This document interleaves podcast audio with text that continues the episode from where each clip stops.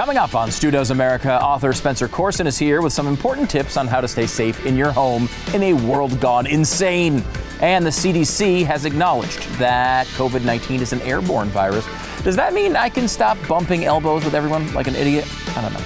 All aboard the woke train, if you are a fan of animated movies and theme parks, that is, we have the internal documents that show the House of Mouse is going as bonkers as everyone else in our society. So let's do Woke Disney. Stu Does America. Welcome to the program today. Thank you for coming back. I appreciate you showing up here every day. I don't know why you do it, but I'm glad you do. You know, every uh, Disney movie has, you know, you have the, the hero of the story. That's a big part of this. Um, when you're making a Disney movie, you have the weird villains, and then you have the, the, the hero, the one that brings it all home. You got to have somebody to cheer for, whether it's a princess or a prince or, you know, I don't know, some Robin Hood that's a fox. I think Robin Hood was a fox in that movie. I don't know. I don't remember. My, my point here, though, is there's a hero to this story, too. And we've talked to him before several times, but we should point out that Christopher Rufo is, I, he's like a one man wrecking crew of, of critical race theory and crazy woke uh, nonsense. He has been uh, digging out internal document after internal document after internal document and been able to expose more in school systems and companies, and in this case, Disney, really than anyone else in America that I'm aware of. I mean, I, there's some really good reporters out there, some really good commentators who have done great work, but Chris Rufo has really been at the top of this list. I mean, it's been pretty Im- impressive. Uh, and he was able to get a hold of internal documents from Disney. Now, this is, of course, people going through this wonderfully enlightening uh, training uh, as an employee with the Disney Corporation. This is going on all over America. It's not just Disney, but Disney has a specific role in our society, right? Disney is kind of what you, you think of Disney as a, a company you can trust, right?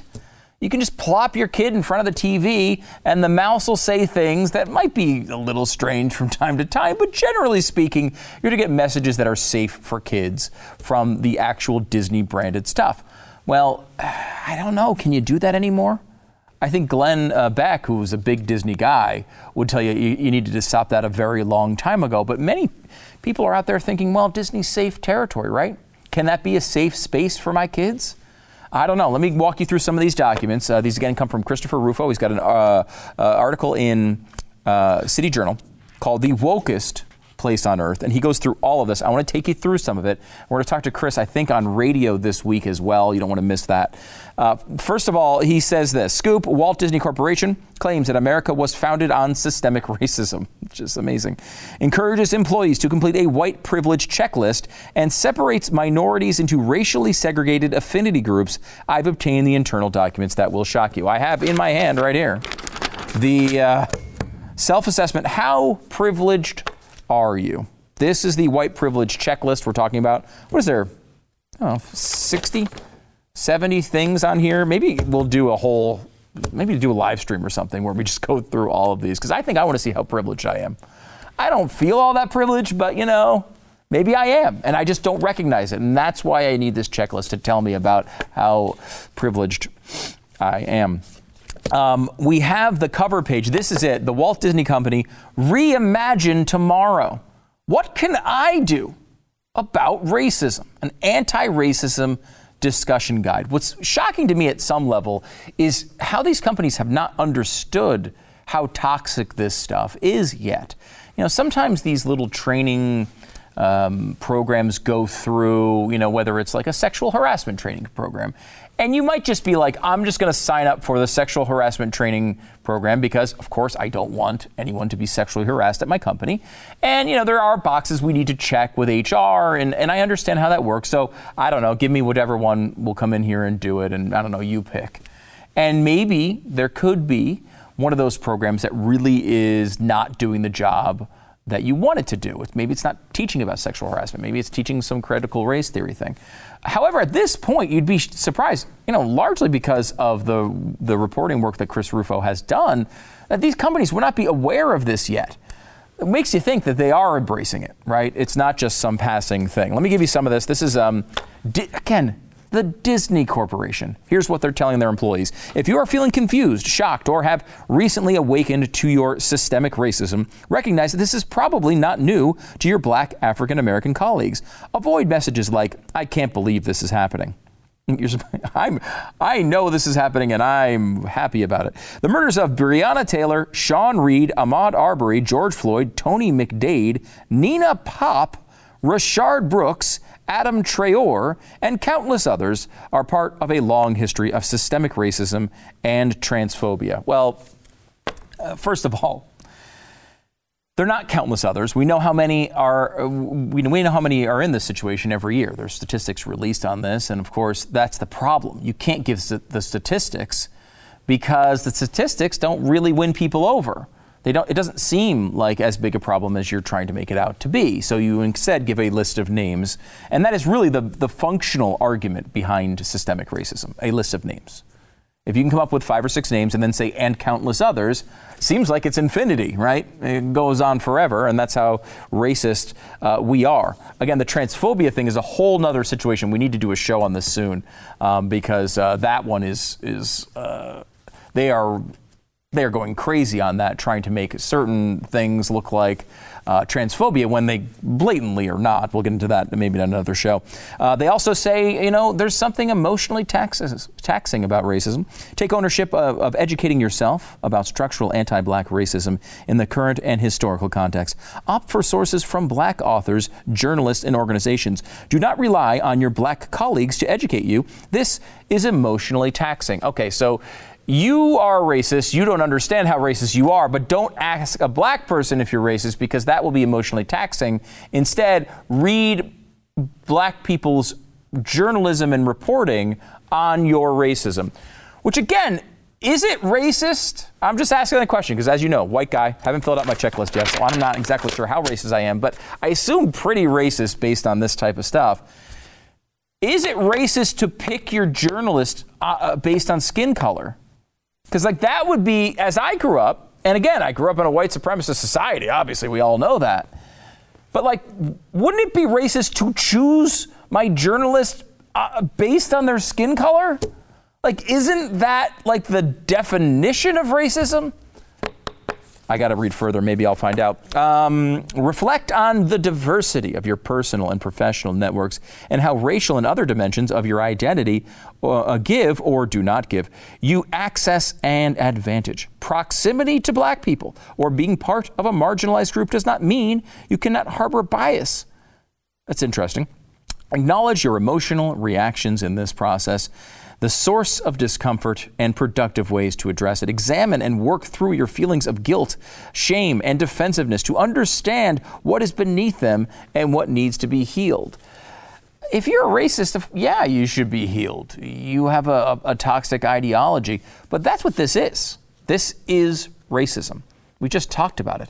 Uh, you don't choose where you go out to eat based on race. You don't choose where you what movies you watch based on race. You don't choose your journalists based on race.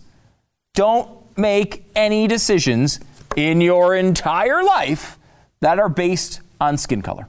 That's really a simple rule that we should all be following, but that's actually very toxic according to the Walt freaking Disney Corporation. By the way, we have a response from Walt Disney on all of this. We'll give it to you here in a second. Do not question or debate black colleagues' lived experience. Acknowledge and listen with empathy when black colleagues share their lived experiences. So I don't know exactly, like, I guess maybe if someone says something and they say that was racism, you can't say, actually, that seems totally normal and not racist you can't have that conversation. We need a conversation about race in this country, but lots of stuff that you might say in that conversation is banned. So I don't know how you're going to have the conversation, unfortunately. Um, you could try to understand it, but that would probably be racist too. I will say, do not question or debate black colleagues' lived experience. It's really interesting in that, like, this is this is turning black people into children right? You might say, uh, my, your, your, your four year old might come to you and say, I'm a superhero and I can fly. And you might want to say, hey, actually, don't jump off that second story building because you might die. And uh, you're not supposed to, in this world, react to that. You're not supposed to say, well, maybe, you know, what you're saying is wrong. You can't debate an African American's lived experience. Well, what about our lived experience as a white person, let's say?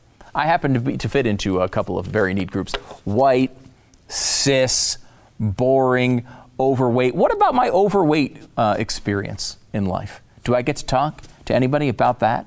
Um, I think we're in a majority overweight country, so we're, maybe we're not the oppressed ones. But think about again, this is racism. It should be clear that this is racism as I screw around and joke about this stuff. Do not question or debate black colleagues' lived experience. Do white people get lived experience that don't get any debate? Are they allowed to have that? I don't. I have no problem with you debating me over my lived experiences. That's life.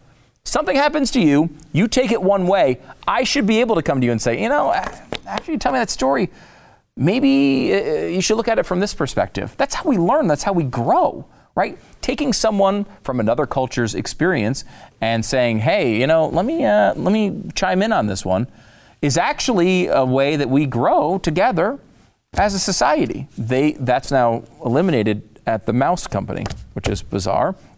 Looking forward, this is amazing. This one in particular is amazing because if you grew up thinking that Martin Luther King was a good person and what he believed in was a good thing, the idea that we would all live together and that skin color would be the same as hair color. Skin color would be the same as eye color. Skin color would be the same as any other immutable characteristic you might have. How bushy are your eyebrows? Right? Like that's that's the level skin color should be on, right? It means nothing.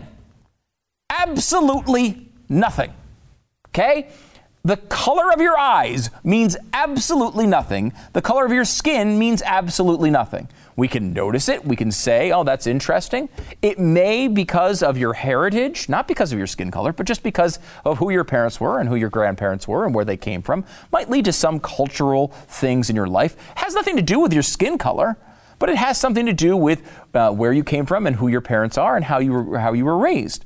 And that can lead to some cultural differences. But skin color really has nothing to do with it and should be put on the lowest pedestal possible. It should be something that we don't care about in any way. That's how we all grew up. That was the that was the the, the utopia that was talked about. At some point, we'll all forget about this and we'll all act as if none of it matters because you know what? None of it matters. That's not what Disney thinks though. Here we go. Looking forward, equity, not equality. Equity, equality is a noble goal. Equal treatment and access to opportunities help us perform our best within a shared set of parameters, but we really need to be striving for equity, where we focus on the equality of the outcome, not the equality of the experience by taking individual needs and skills into account. This used to be the thing we would all agree on, right? Like conservatives would come out and say, what the left wants is equal equality of outcomes, not equality of opportunities. And the left would say, wait a minute, no, no, no. What you just look, we just are saying that we need the same opportunities and you don't want to give it to, to black people because you're a racist. And we would say, no, we just want equality of opportunities. You just can't control equality of outcomes. Now they're saying it. They're just coming out and saying, nope, what we want is equality of outcomes. That's the country and the mouse you're living with right now.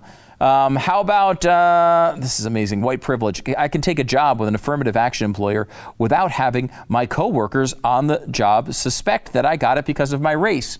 These are like different quotes from various people who might uh, you might work with. I do not have to educate my children and be aware of systemic racism for their own daily physical protection. I am never asked to speak for all the people of my racial group. Again, so much of this is collectivism, right?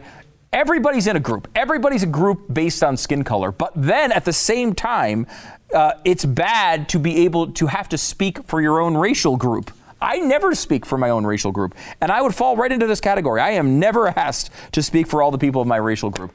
I don't identify with my racial group. Sure, am I pasty white? Yes, everyone can see that. But I never think of myself as, you know what I am today? I'm a white person, and I'm living a white experience, and I want to be white. And because of this crazy critical race theory that's seeped into everything right now, that's bad. If you don't think of yourself as a person of whatever race you're in, you are a racist for that. That's your white privilege talking if you happen to be white. What can you do personally to make a change or pivot from the left column to the right column? Why? What are the left column and the right column here? Well, the norm of white dominant culture or something different. So we want to go from the white dominant culture we have today to something different, figure out how to do that. Uh, Chris Rufo writes about the I mean, this is just so, so much of this is it's hard to believe it's actually taken hold of all of these companies. Disney recommends that employees read a how to guide called 75 Things White People Can Do for Racial Justice. The article tells readers to defund the police, participate in reparations, decolonize your bookshelf, and find and join a local white space. Also, I promised to tell you about these affinity groups. Here, here they are. Disney has launched racially segregated affinity groups for minority employees with the goal of achieving culturally, culturally authentic insights. The Latino group was named Hola. Hola. Uh, the uh, then there's the Asian group named Compass. I don't know. I don't know why. Uh, do, do, Asians and compasses? I see. I have a lot to learn about culture, don't I? Do, is compass an Asian thing? I maybe it is. I don't know. I frankly don't know the history of the compass. I know George Washington had one. That's about as far back as I go. Um, and of course, I mean, because Disney is pathetic, their group for African Americans is named Wakanda. named after that terrible movie. It's a terrible movie. Don't tell me any different. And it's not because of my racism, it's because I've seen other movies. If you've only seen one movie and it's about Wakanda, you might think it's good. But no, there are movies that are actually good, not about Wakanda. Here is the response to I think I just want to before I read the response, I want you to think about what this response is. Chris Rufo, who's a guy who comes on this stupid show He'll lower himself to come on this show. But he's just a guy trying to find out the truth and obtaining documents. Um, this guy has elicited a response from the Disney Corporation. The fact that we're highlighting this stuff uh, across the conservative side of the aisle mostly, but also I will say some liberals have jumped on, on the board with this as well, some sane ones it's making a difference. Here is the uh, response. At least he got a response from Disney. These internal documents are being deliberately distorted as reflective of company policy when in fact their purpose was to allow diversity of thought and discussion on the incredibly complex and challenging issues of race and discrimination that we as a society and companies nationwide are facing. The Disney brand has a long history of inclusivity and it's, it's got a history, I'll say that, with stories that reflect acceptance and tolerance and celebrate people's differences, as we have consistently demonstrated in such popular films as Moana, Coco, Black Panther. Remember we named we named that one group Wakanda, so we're okay there. Uh, Soul and Raya, the Last Dragon. Uh, and a uh, Raya and the Last Dragon, excuse me, and a global uh, entertainment company that we are committed to tell stories that reflect the rich diversity of the human experience from the Walt Disney Corporation. So basically, they're just saying, look, we haven't implemented all these things as policy, but we are making people go through this. Fine, if it was really about diversity of thought, does Richard Spencer get to make this? Does he get to make a presentation too? Does Rich get to come in and say, look, we just think this is a white country, it's founded by white people. You know, it's a white identitarian sort of vibe here, so let's go with that. You know, black people can have their own country over in Wakanda. Does he get to come in and do that? Because that's diversity of thought. That's the other side of this coin. The other side of this coin, this racist coin, is racism.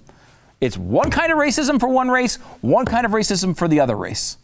That's what this is. This critical race theory is, in and of itself, just racism wrapped up and accepted by corporations, just like corporations in Disney's era accepted the other kind of racism. It wasn't acceptable then, and it's not acceptable now.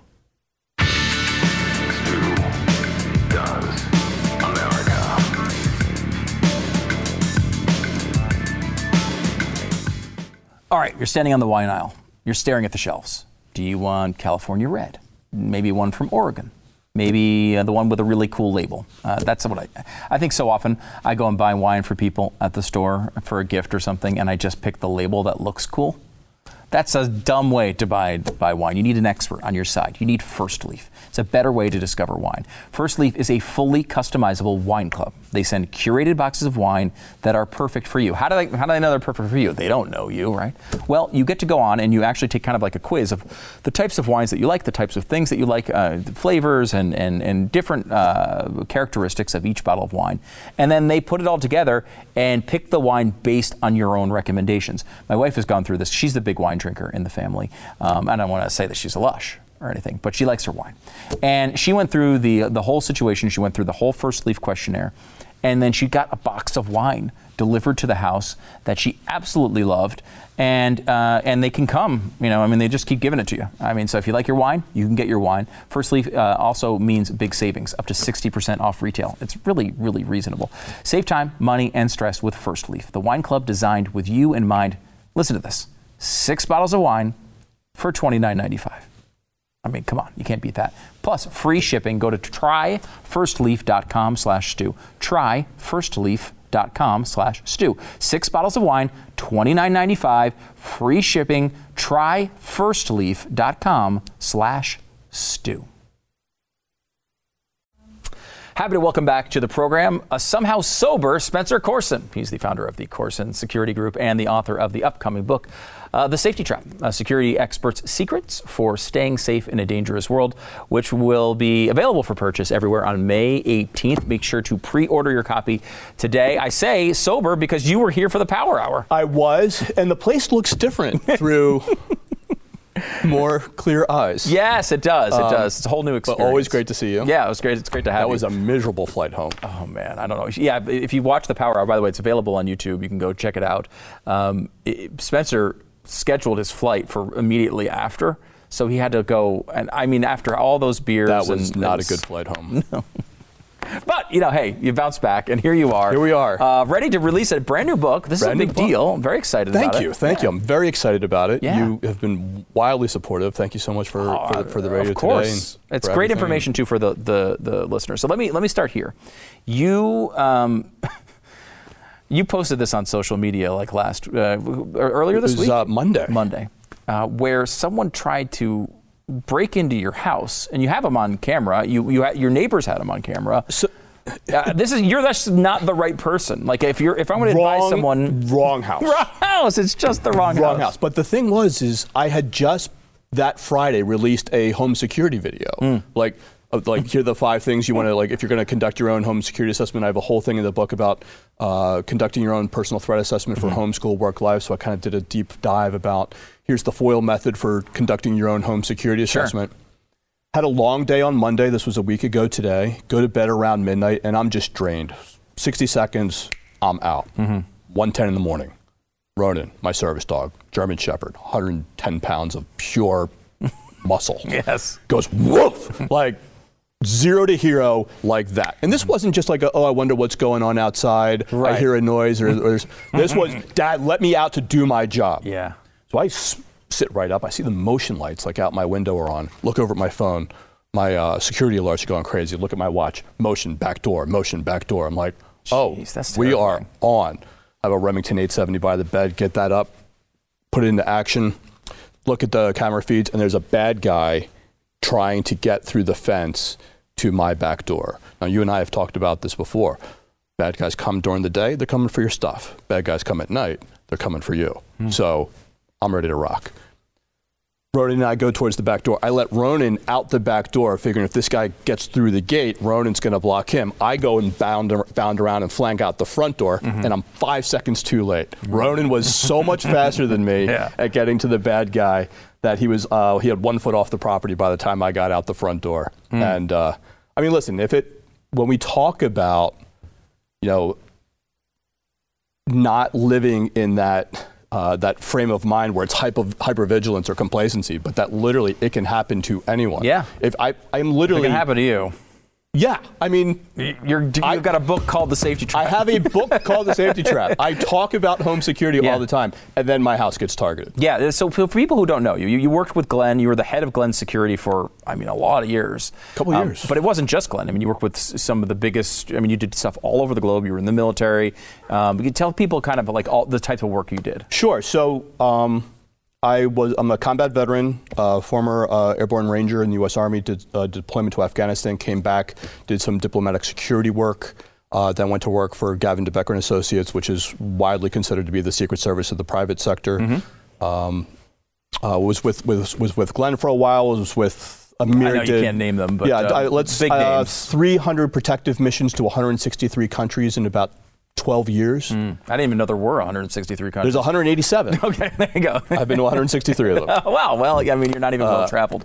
Um, um, the safety trap is an interesting concept, right? As cause, Thank you. Because people think of safety as an end goal, right? I know Mike Rowe says often that uh, he hates the phrase safety first because it puts you in the wrong mindset, right? S- the safety trap is like you have this idea that there's that you're in this safe uh, position. I, I, I- as you were talking about this on radio this morning, and it's worth going back listening to the interview from with Glenn uh, from earlier today. Sure. But like I was thinking of like I went to a Rangers game the other day, and I went in there, and this is COVID related, but I went in there and they had each every other sink blocked off for social distancing. So you can't wash your you know there's a full stadium. Right. people are coming in and there's every other sink is, is is marked off. And because every other sink is marked off you have a line building behind the sinks that are open because there's not enough uh, people have to wash their hands. Luckily at least somebody was washing their hands. But it, it, it, it was it seemed to me like a, an illustration of what you're talking about here because th- this stuff is like visible to us. We're like oh we're, we're safe. Look at i mean you know we're not going to get covid. The the sinks are marked Right. off. So- it's doing nothing for So you. there's a big there's a big uh, misinterpretation where everyone thinks that safety and security are the same thing. Mm-hmm. Safety is an emotion. It's how I feel. Security is a state of being. Mm-hmm. So if you're looking like an umbrella, an umbrella, the canopy that's keep that's blocking the rain, that's security. Yeah. How you feel underneath being warm and dry, that's safety. So saying that, oh, this place Mm. is safe, well, you may feel safe there, but it may not actually be safe. And so the safety trap is a is a, a phrase I coined a few years ago when I was talking to my clients about how sometimes feeling safe is the most dangerous thing we can do. Mm. Because what often happens is we allow ourselves to, through these safety traps, fall into this false sense of security when our fear has been abated, but risk remains. Mm-hmm. So whether that be someone like someone, my neighbors are all freaking out. What kind of security system should we get? Should we get guns? Should we get a dog? All Right. that fun stuff. But a couple weeks are going to go by. Nothing's going to happen. They're going to lose their emotional investment in mm. all of those safeguards. Their fear is going to go down, but the risk of a home invasion hasn't changed until someone breaks into another house, and then they're going to go from that that pendulum swinging from hyperplacency to con- to oh, I'm sorry from hyper hypervigilance to complacency. Sure, sure, yeah. It's so true because I know It's when when I've 100% had true. you just it, it, if it's not constantly like you know that that emotion doesn't hit you, you don't act. Right. So you're talking more about like a state of mind where you live all the time, not in a state of fear, but a state of, of being prepared, right? Like it, to kind of notice the things going around you. just to be present in the mm-hmm. the pre-incident indicators that are out there. I think one of the one of the easier ways to kind of frame it in the, in the mind of the audience is to when you're driving, you understand the risks that are out there. Someone who's bobbing and weaving, not using their their uh, turn signal to change lanes, or you see the guy who's like crazily flying up be- behind you, you may get out of the way. You're you're much more cognizant of those of those uh, those risks, so that you can put the safeguards in place to help keep you safe. But as soon as we get out of our cars and go about our everyday life, we're just like, oh, everything's fine, nothing's going to happen. Right. and then something does happen. You're like, wow, how did that happen? yeah, shocking to you. And then people go, well, you know, it's like we, it's one of those things where you, there's almost like an inattentive blindness. We don't Right. stub our toes on the things we notice. We stub our toes on the things we don't. Mm. But it's not like that toy just came out of out of the Right. out of the matrix and arrived on your on your your kitchen floor. I mean, that happens to me sometimes in my house. Uh, that, but that's just, you know, I think that's just me. I'm That's pretty just sure. George. Uh, yeah, George, George, the uh, the skinny pig. George yes. is sabotaging your kitchen. Yes, he is. Um, is- but- so the book is interesting, I think, from a if you're uh, you know um, a parent, right? Your parent, your your kid's going off to college, Now, I think of my kids going down the street and I start losing my mind. Right. My kid growing up and going to college, uh, it freaks me out. I, you know, not everyone can be Glenn Beck and afford Spencer Coursen to make sure they don't die every day. How does somebody who is in a situation where they're going off to college to, uh, you know, on their own for the first time? First of all, I think is this is the perfect book to send to give to. I would not send your kid off to college without this book. I think this is the, the perfect book for you to give to your child because listen, I, I always have clients who come up to me like, well, listen, if I'm like handcuffed and blindfolded in the back of a trunk, like how do I get out of it? I'm like. Well, so many bad decisions got made before that point. Let's, It's not the time to like, start My buddy about it. Clint Emerson has a book, 100 Deadly Skills. That's a great book for if you're in the back of the truck. Yes. This book is about not putting yourself in that situation in the right. first place. Don't get into the trunk Right. somehow. So, yeah. but how do people get into the truck? Well, they employ avoidance, or they're overconfident, or they uh, uh, they prescribe a false equivalence, or they adhere to a false authority. If you're at a ball, and so what I basically do in this book is I structure each chapter. Here's what happened. Here's how it was allowed to happen. And here's how you can keep it from happening to you. Hmm. And these aren't terror concerns. These aren't, you know, mass violence attacks. These are, listen, if someone tells you, you know, if you go to the ballpark and the security guard tells you that this is where your seat is, that's he's well within his authority to tell you where your seat is. Mm-hmm. But I would not go to that security guard if there was a massive evac or a mass casualty event. Right, right. Right. So it's all about knowing, about framing, properly framing and managing your own expectations about what it means to be safe. You go to a store and you see all those security cameras and the guards and everything that's, and you may feel safe. You may lower your sense of vigilance because you're like, oh, this store takes security very seriously. But all those safeguards are there for the products. Yeah. They are not there for you. Uh, I was thinking about um, a little bit when you were talking to Glenn today. You're talking about, uh, you know, being aware in these situations and and knowing what's going on. And I was at I was at I was I mentioned this Ranger, Rangers game afterward. I was at the, the, the whatever the Texas Live thing is next door, Right. and it's like back to 2019. Like it's like Right. Full fledged. Yeah. Right. What what pandemic? Right. Everyone's out there. It's like it was wild, right? And it's wild, I think, because of COVID, right? People have been jammed inside for a year, and they're just they just want to Mm-hmm. Get out, out. just like yeah, Just let me every out of the house. 25 year old who wanted to be partying with other 25 year olds for the last year now wants to really go out and party with 25 year olds. And what struck me as I was as I was thinking about this, and this is why I'm not cool, is that afterward I was thinking of the same thing's going to happen with bad guys. Bad guys didn't have crowds to attack. Bad guys didn't have major crowds they could go in and, and do pickpockets. They didn't have any of this stuff going on. They're going to let loose too. Yeah, there were no school shootings in 2020 because there was no school. Right, no school. Now school's back. Right. Now gatherings are back. No- All of this stuff. And, And these- what are we seeing? We're seeing and- yeah, and we're seeing it ramp back up. 150 so far this year. Is that a way? I mean, like, are we in for that type Yes. of, of season? Yes. We are going to see an exponential increase in um, just people who have grievance that didn't have a way to. Mm. So on the pathway to violence, there's always a grievance.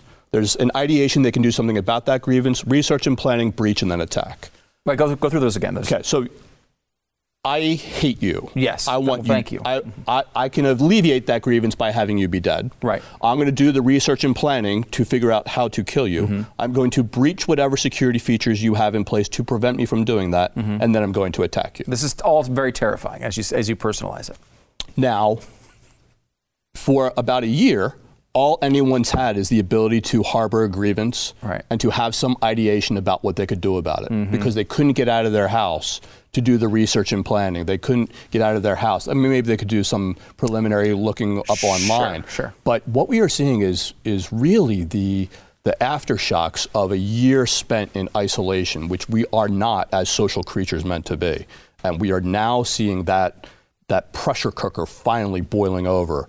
And if there is not some kind of a mental health factor that can help ease that tension and, and manage that release, you're going to see that pressure cooker blow. And there really isn't, right? The- like there is does not seem to be, uh, you know, in this country a uh, a particularly effective mental health uh, apparatus that is dealing with these things. There, unfortunately, there is not. And so, what we have to do as a family, as friends, as community, and as a country is have a willingness to help those who are hurting. Because these people don't just wake up one day and say, hey, I want to do harm. They are consistently displaying behavioral anomalies which are outside the, the, realms of everyday behavior. There is what is known as leakage, where they may be expressing to. I may not say I want to kill you, but I may say to someone else how much I want to kill Stu. Mm-hmm. I may rant online. I may, uh, you know, uh, there's a million ways that mm-hmm. people can can communicate their grievance and the ideation that they want to do something about that grievance. And whether that be our interpersonal communications with, with friends and family, or the social media companies looking out for those warning signs online, or the teachers and the administrators, or the human resources people at our buildings, having a willingness to help those who are hurting because helping those who are hurt, I mean, our willingness to help another is very often the first step to saving ourselves. Hmm. Uh, all right, last one for me. You uh, were with a the the Secret Service of the private sector, right? Yes. I mean, like legitimately, every. I mean, Glenn's nothing compared to the group that, that Gavin de Becker protects. I mean, the, Glenn's like the, the the dopiest C-list celebrity in that group. Um, big, big names, huge people from all around the country. Sure. You then go to your pri- a private security company. You start yourself. Yes. Um, and you're again working with high-level companies, high-level corporations. This is this the stuff that's in this book is stuff that you charge a lot of money for. Yeah. Uh, and, and and spend a lot of time and, and a lifetime really acquiring, right? Yeah. And still do. So why why write the book? The tragedy at Sandy Hook was a turning point for me. What I realized in that moment was that my skill set was being employed by the top 1%. Not everyone will know the luxury of having their own security detail, right. but every single one of us deserves to be protected. And so one of the reasons I got into protection was because I wanted to save more lives than I took in combat. And I'm, my hope is that this book can help to exponentially save more lives than I could ever than I could ever save walking right shoulder. Right, because you can't protect every single person, but if people can get the basic skills. Yeah, the biggest fear of any protector is not being there when they're needed most. So if I can help people to not get into that situation in the first place, that's a day well done for me. Well, here you go. And this is uh, this is not sp- uh, Coursen Security Group prices here. This is within everyone's uh, everyone's ability to afford and uh, check out. It's called the Safety Trap: Security Experts' Secrets for Staying Safe in a Dangerous World. If you got a kid going to college, as Spencer points out, this they should absolutely go there with the knowledge that's in this book. It's coming out on May 18th. Spencer, great to see you, man. Thanks for doing this. Dude, thank you so much. All right, back in a second.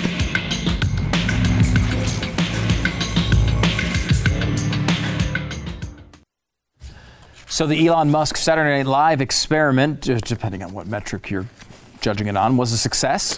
I mean, ratings, it was a success, up from a 3.6 uh, from the most recent episode to a 4.7. So you're talking about, what, 25, 30%. Uh, nice little increase there. Uh, not the highest of the season. Uh, Dave Chappelle was the highest of the season when he had a 5.7.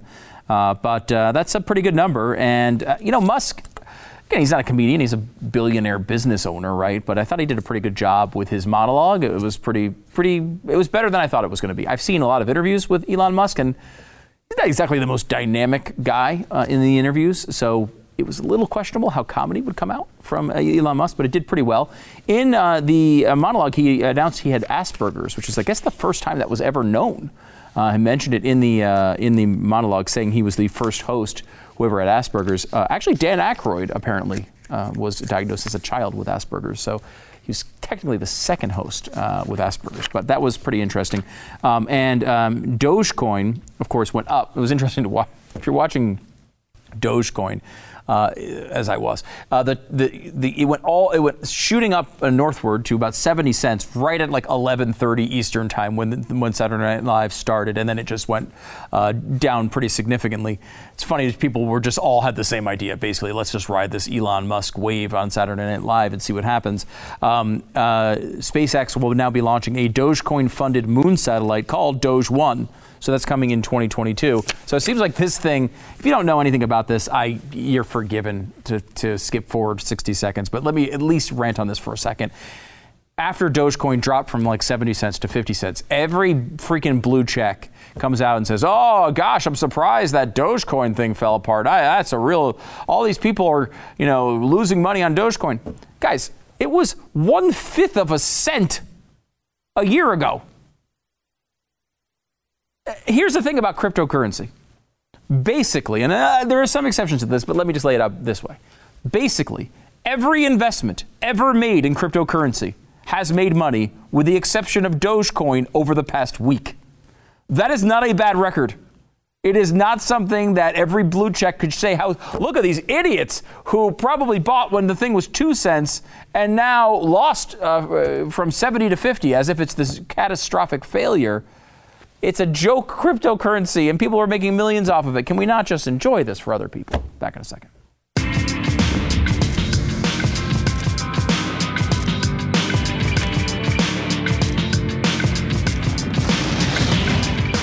Pretty soon I'm going to have to get a new refrigerator just for Built Bars. My wife likes them chilled. So they are they take up an entire shelf of the refrigerator. And you might say, "Hey Stu, you don't need all those shelves. You eat too much as it is." It's a great point. However, it's still my real estate there, right? I mean, I should be able to put stuff on the shelf, but no, it's filled with Built Bars. Built Bars are low calorie. Built Bars are high fiber. Built, Built Bars are low carb. Built Bars do pretty much everything you'd want them to do. Any food, I mean, it's like the optimum food when it comes to actually all the statistics about it. But here's the thing: it tastes good. We're talking about real taste cookies and cream, caramel brownie, uh, raspberry. Uh, there's all sorts of great flavors they have. And if you love um, uh, a, a, great candy bar, you're going to love Built Bar. It's not like a normal protein bar, it actually tastes good. I swear, it's amazing. My wife has turned people on to this uh, all over the country, and now I get to bring the message to you as well and spread, uh, evangelize a little bit for BuiltBar.com. BuiltBar.com, promote, uh, promote uh, your wellness, promote your well being, uh, promote your taste buds. I mean, they deserve it. STU15 is the promo code of 15% off your first order. Promo code is STU15 for 15% off BuiltBar.com. It's BuiltBar.com, code STU15. So, uh, COVID 19 is airborne. Shockingly, you're knowing that right before it ends. Uh, yeah, the CDC is now acknowledging it's uh, been more airborne. They had previously said it's not. You're not really getting it from surfaces, so this isn't a huge surprise, but it is a major change. I don't think it's. I mean, it's not just big droplets flying through the sky. Uh, airborne makes more sense. It also um, explains why you can stay six feet apart and not necessarily avoid the virus completely. Um, uh, it's funny because as the CDC says, yeah, by the way, it is airborne. Anthony Fauci is saying like, ah, maybe it's time to really, re, you know, relax these indoor mask mandates. They don't make much sense anymore. Again, I, Fauci takes a lot of a beating. I, I, don't need to, to add on to it honestly, but it, it is kind of funny that, you know, it's he's a he's I think he's a tough guy for people to read people just, you know, I think the main thing with Fauci is people just don't want to hear from him anymore. They're just, he's just associated with this awful time, and they don't want to hear word one from him anymore. Ron DeSantis is signing a new law banning governments from regulating guns. I, I like DeSantis. I'm a fan. Gonna, you know, I like him so far. I'm a fan. I will say there are a lot of these things he's doing from top down. This one I totally agree with, but like a little worried about approach occasionally uh, with Ron DeSantis. Just I just even when there are things that you like, I just get a little nervous when the governor's saying like local governments can't do X, Y, and Z. I don't know how I feel about the approach. I guess that's where we are now. That's kind of the new world of conservatism. It's it's kind of more that way. It's not my way, but it's more that way. And I know people love DeSantis. We'll keep watching that for you. Back in a second.